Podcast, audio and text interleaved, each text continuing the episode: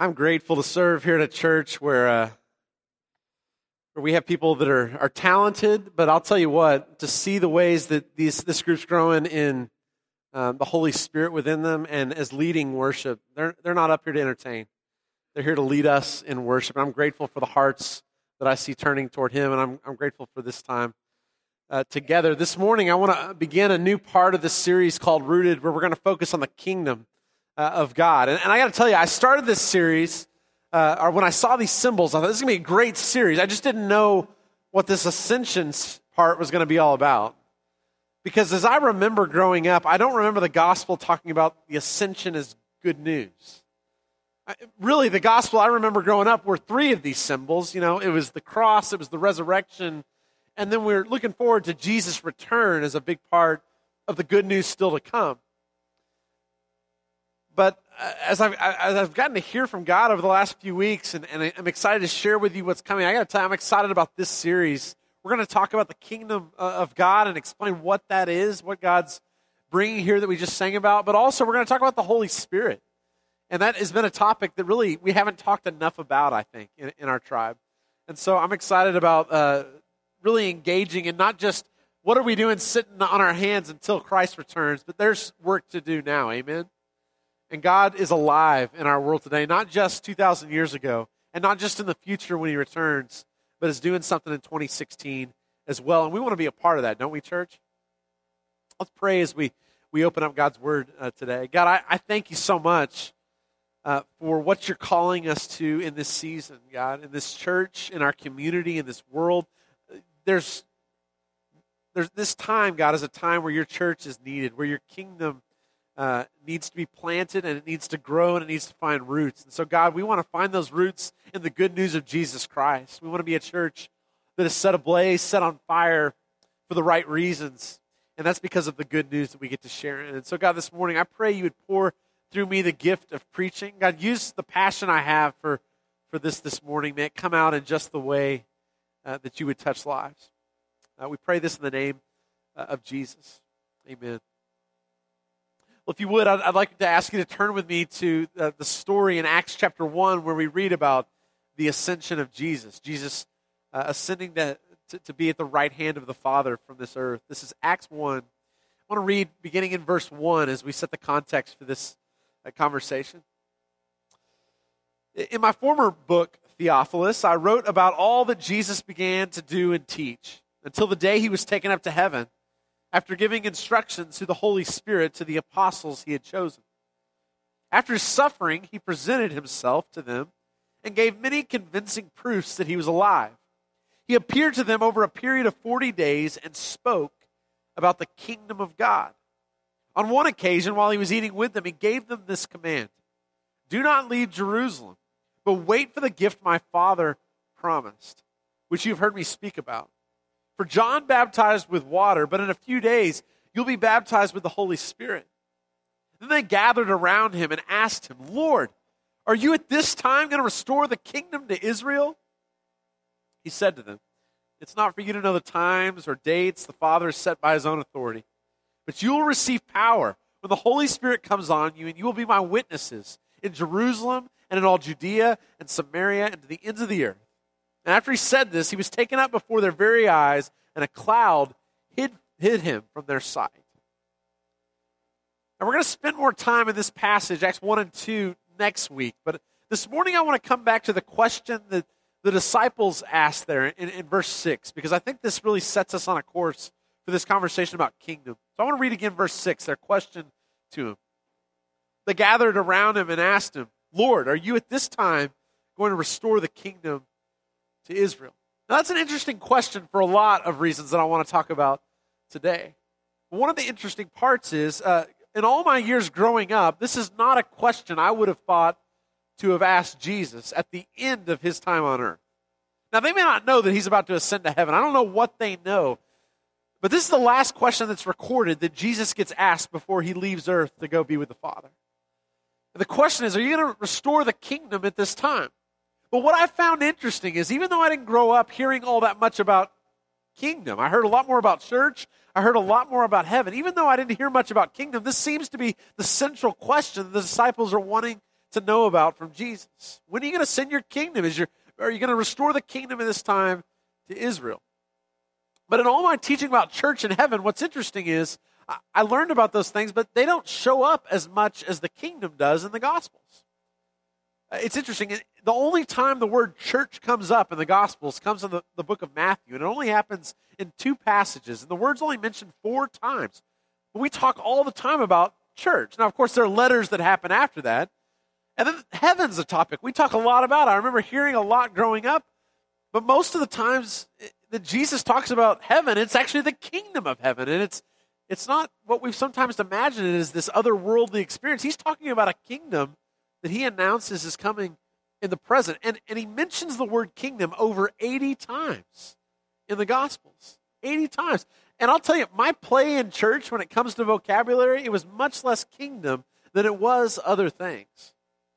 One writer puts it this way He says, The disciples wanted a kingdom without a cross. We want a cross without a kingdom. Does that make sense? That's the, what the question that those disciples are asking is Are you going to restore your kingdom now? They were running away when the cross comes. But, but here we have uh, us in, in our present age, and it's like, I don't remember hearing much about the kingdom, but I heard a lot about the cross and what it gave to us. But both of these realities are, are vital for what God is calling us to now. So today I want to look at the kingdom because I believe this was the central message that Jesus came to live out and pronounce as he was on the earth. In fact, the first words out of Jesus' mouth in the Gospel of Mark are about this topic, the kingdom of God. So if you would turn with me to the first chapter of Mark, Mark chapter 1. I want to read verse 15. These are the first words of Jesus right out of the gate in this gospel. It says there, the time has come, he said, that the kingdom of God has come near. Repent and believe the good news. Now, I want to talk about this statement for a little bit. What does it mean when Jesus says that the kingdom has come near? And then repent and believe the good news. This is the good news message that Jesus comes to bring. But to go there, we've got to talk about this word kingdom because it has all kinds of associations in our world. The, the Greek word for kingdom is actually the word basileia, basileia.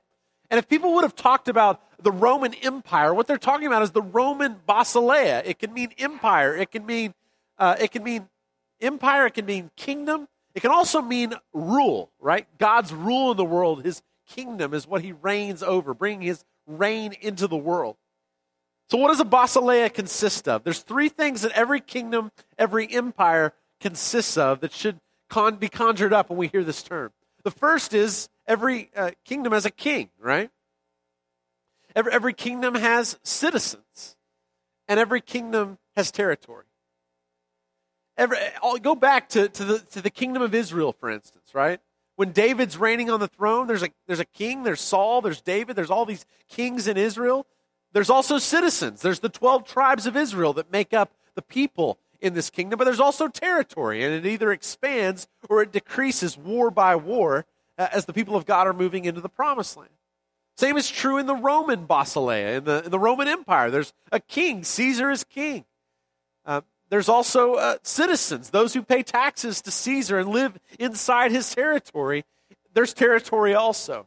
what's amazing is in the first century, the Roman Empire expanded all the way from England all the way east of Israel. North Africa included in that. This is a massive empire that even grows larger as time goes on past the time of Jesus. But when we talk about the kingdom of God, we're still talking about those three realities that are part of the kingdom of God. Every kingdom, including the kingdom of God, has a king. And so the king is, is, is Jesus in the kingdom of God, right? But beyond that, the king also has uh, uh, people who are part of that, citizens. And sometimes the citizens get away from you know the, the reign of Caesar, right? Thank y'all so much. You serve uh, every week in our children's ministry. You don't know why I went into preaching. Sometimes it's so I don't have to be doing that. My goodness. So back to what I'm talking about, the kingdom. Every kingdom has a king. Jesus is king in the kingdom of God. The kingdom of God has citizens. It's those who are followers of Jesus. Uh, and sometimes we wander off, right? But every, every kingdom has a territory. And I want to talk about that territory because what does that look like in the kingdom of God? It's hard to kind of say where's the territory of the kingdom. Uh, But what we see in, in the world is everywhere that God's rule, his reign, the way he desires for things to be, that kingdom, that territory is growing. And sometimes we see it growing by leaps and bounds, and other times it's, it's harder to see where the kingdom of God's at work. But these three things reign in every kingdom. So I want you to imagine the excitement of being these disciples and, and, hearing that a kingdom is on its way. Jesus says the kingdom of God has come near. And they've got all kinds of things in their minds about kingdoms and basileia and what that means. This must mean that Rome is on its way out and God and his kingdom is coming in, right? Acts 1 6, you're going to restore the kingdom at this time to Israel. You can imagine the excitement about that. Maybe that's why the disciples asked this question, right? About announcing the arrival of the kingdom of God. When's it coming? We've been waiting on it. And a new kingdom is good news when you don't like the current kingdom you're a part of, right? Which concerns me a little bit. Because if we're not all that excited about God's kingdom, it might just be because we've become a little too comfortable with the arrangement of the kingdoms of the world that we live in now. See, revolution is a whole lot more exciting if you're on the end of those who don't like the way things are, if the current arrangement isn't a good thing. But revolution's the worst thing imaginable if things are set up in your favor. When Jesus uses this term, basileia, he's declaring an all out war against every other kingdom. And we see the result of this, don't we? Why does Herod kill all the baby boys in Bethlehem? Because he knows there's another king that's being announced, and that's a threat to his kingdom. Why do the political authorities in the first century put Jesus to death along with the leaders of the Jewish people? It's because there's another king that's being announced with a new kingdom that threatens the old kingdom.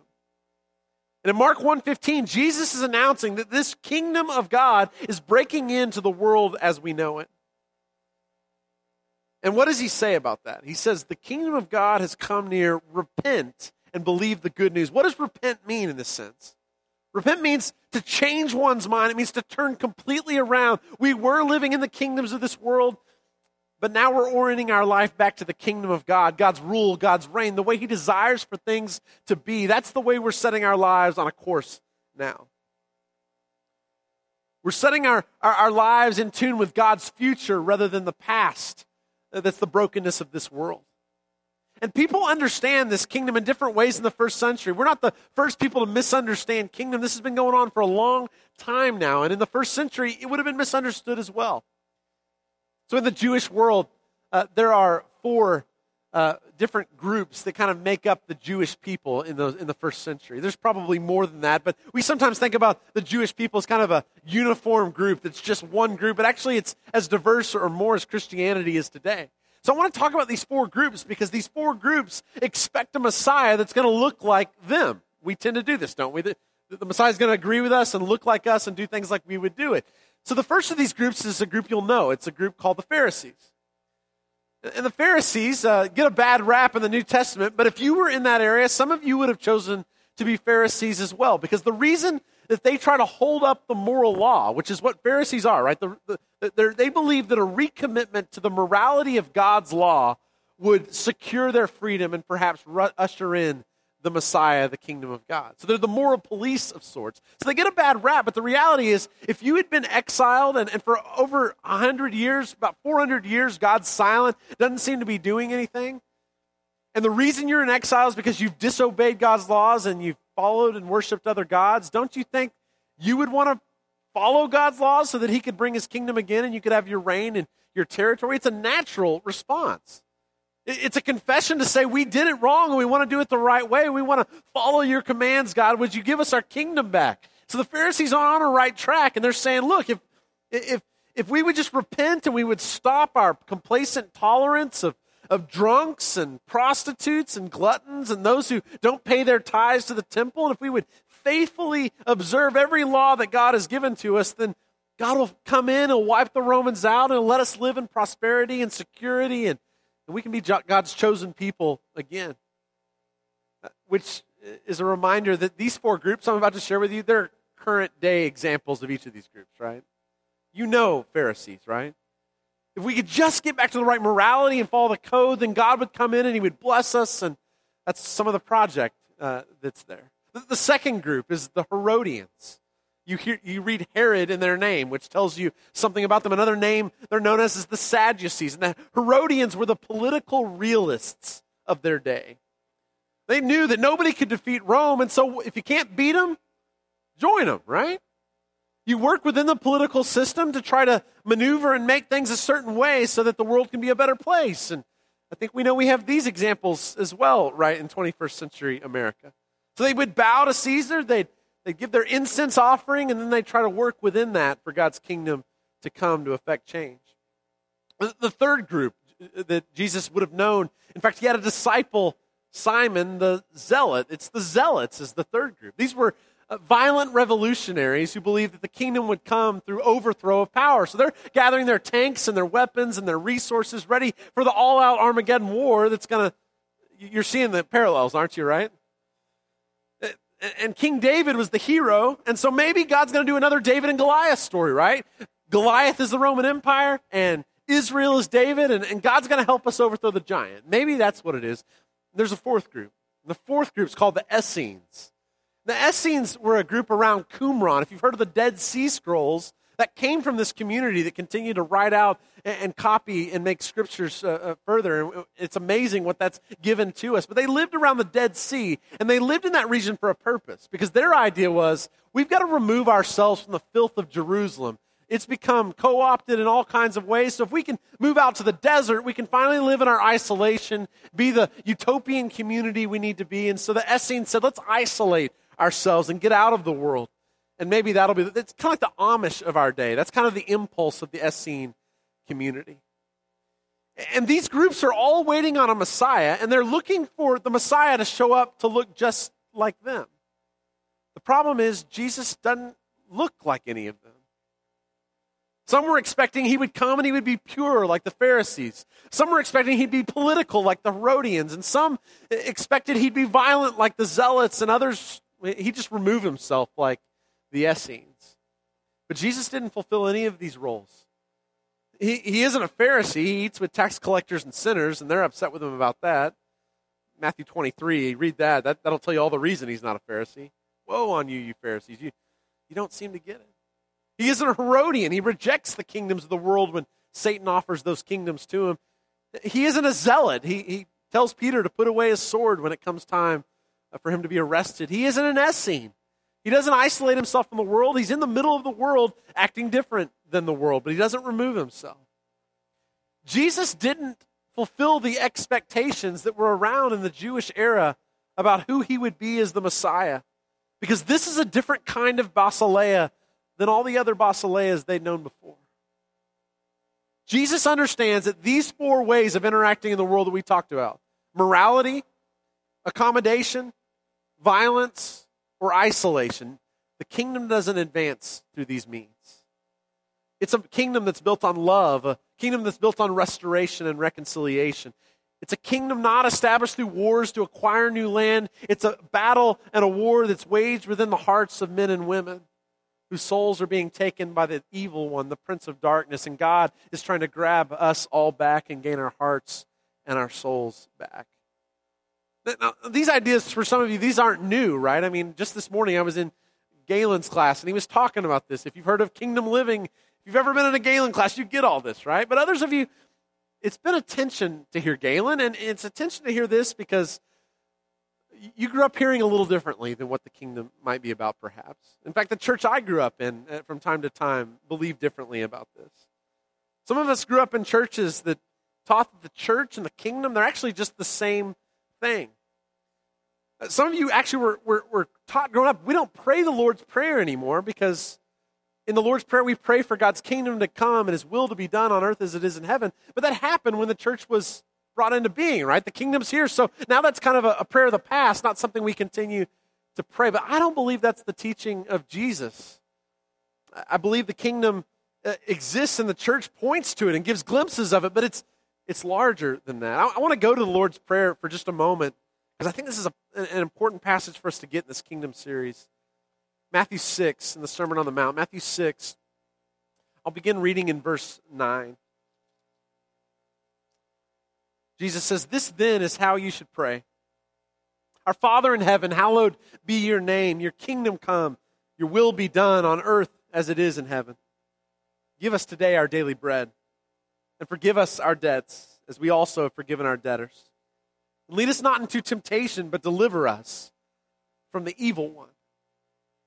Now, the reason some teachers, again, have taught us not to pray this is because, like I said, if the church and the kingdom are the same thing, then there's no need to pray for God to bring his kingdom anymore. There might be some other prayers around that section we can pray and some of our prayers, but that's already been done. But again, I don't believe this is the teaching of, of, of Jesus. I don't believe the kingdom and the church are the same thing. I've, I've had too many painful experiences in church to believe this is the fullness of the kingdom of God.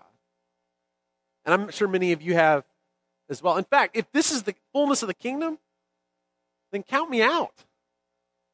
Because it's painful, right? God's people are not always who we claim to be. Heal, healing of sickness is not all present in this world as was promised. Uh, the, the peace that's supposed to come. Churches are sometimes not a place of peace at all, as some of you have known. I gotta say, I love this church. I love getting to minister among you and the more I get to know you, the more I get to see the stories of God's grace and the way He works. I love this church, and I get glimpses of the kingdom all the time here. Things that many of you don't even know because I get to see it behind the scenes, and there's stories you know that I don't yet know. We get to see the kingdom here, don't we? We get a taste of what it's going to one day be like in its fullness. It's okay to say amen to that. We get those pictures, don't we? The kingdom of God is here, but here's what I would say the kingdom of God is not yet fully here. We're still waiting on God to fulfill all the promises that He has told us about what the kingdom is. How do I illustrate this? Let me think about this. I've been thinking about this this week, and this, this is the best I can do. So, Holly, uh, my wife, drives an SUV, and in that SUV, she tends to drive around with three kids in the car under the age of seven. Uh, that SUV is Holly's kingdom in a way, right? She's the king, and there's the citizens who drive in the car, and then there's uh, that's her territory, right? Those are the three things that make up a, a kingdom. And, and, and, and there are moments when that kingdom acts the way that she would want that kingdom to act. There are moments where the car is clean. And there are moments when things are at peace. And there are moments where her wishes in this kingdom of hers actually go just as she would desire. But I guarantee you, there are moments when it is not clean. There are moments when the decibel level in that car from the citizens are far more than she desires. Can anyone say amen? Uh, the SUV is Holly's kingdom, but sometimes her kingdom is in chaos. It's not as she yet wishes it to be. And the same is true in our world, isn't it? This world is God's kingdom. He's, he's bringing his kingdom to bear in this world, but it's not yet all that he wants it to be. There's still sickness that he desires wouldn't be here. And when Jesus was on the earth, we saw him healing that sickness. There's brokenness in this world he desires wouldn't be here. Even within our church, we see these, these things that God wants to heal within us. But a day is coming in the future when things will be fully as God desires. A day is coming when the evil one will not have the power to create chaos in this world. A day is coming when cancer will have no more power. A day is coming when every knee will bow and every tongue confess that Jesus Christ is Lord. And when Christ returns, the earth will be restored and all shall be well. But until then, we, the church, have a calling before Jesus chooses to return. And one of those callings, maybe the beginning of that calling, I believe, is to pray this prayer that Jesus taught us to pray. Because I think it's really important for us to understand sometimes we talk about building the kingdom, that we're going to build it, we're going to expand God's kingdom. We don't do that.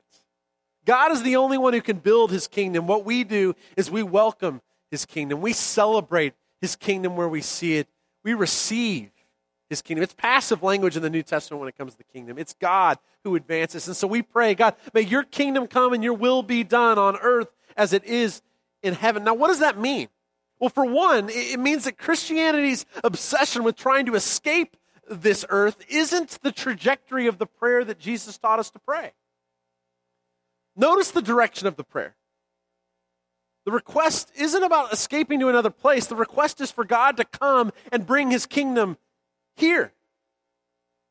It's for God to come and, and make this world the way He desires. And, and, and that's the question the disciples are asking Jesus in Acts chapter 1, verse 6. When are you going to restore the kingdom to Israel? Are you at this time going to do that? God, we've been praying this prayer you taught us to pray. Is this the time? But they still don't quite get it. They expect Jesus to establish a government and ascend a throne. They're ready with cabinet positions all picked out. They expect the empire of God to look like the empire of Caesar. And the automatic way our imaginations begin to work when we think that a new kingdom is on its way is we begin to think about uh, how many resources and weapons and, and all the things at our disposal so that God can use those things to overtake the way the world is today. We think power over, don't we? It's the way we've been taught to think. But the kingdom of God doesn't advance through tanks and weapons. So, what does it look like when Jesus brings his kingdom to earth? And Jesus tells us a few stories about this. You remember them? Says the kingdom of God's like this guy who scatters seed along the path. And, and there's good soil and there's bad soil, and you can't sort through all the soil, but, but he scatters seed.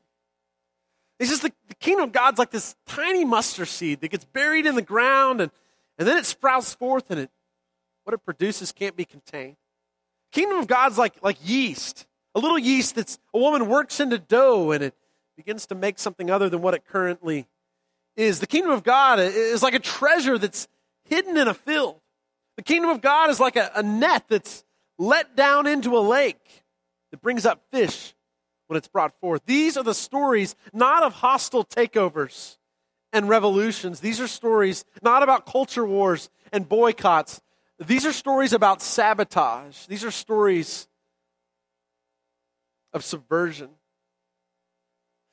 all of these stories I just named, they're stories about seeds going into the ground, about death, and then what comes forth from death is rebirth again. There's stories about a net going into the water, things you can't see, and then up from that net comes these fish. What comes in this world is what we've already talked about. It's the cross, and it's the resurrection, it's death, and it's rebirth, and this is how God's kingdom comes. Not through power over, it usually happens and it looks dead. But when it looks dead, God's the best at bringing it back to life. And so, in all of our fear and concern about Christianity in North America, and then it may be dying, let me just remind you of how this works, right? Everything that dies in the kingdom, it comes back and it can't be stopped. That's why in China right now, they tried to stamp out Christianity, and the American missionaries were thrown out. We thought, well, if we as the Americans aren't there, we'll see what happens. And now there's hundreds of thousands, maybe up to a million Christians waiting to flood out of China on a journey back to Jerusalem, planting the gospel once the borders are open. It's amazing how we think it, it has to happen through power over or triumphalism or, God, if it's not happening, how are you going to do it? But the truth is, every time something gets buried in the ground in the kingdom, it comes back forth to new life. Church, there's a future on its way. And the future is the basileia of God. We, we catch glimpses from time to time, don't we? You've ever had that moment around a meal, around a table with good friends or family, and there's grandma's pie that's there, or maybe mom's pie, or maybe you're the one making the pie now. And there's that taste, and it's like, it, it tastes like heaven on earth. You ever have those moments in the car, in the SUV, where actually it is peaceful and it's quiet and everyone's laughing, and you're like, this feels a little bit like heaven on earth? That's what it is.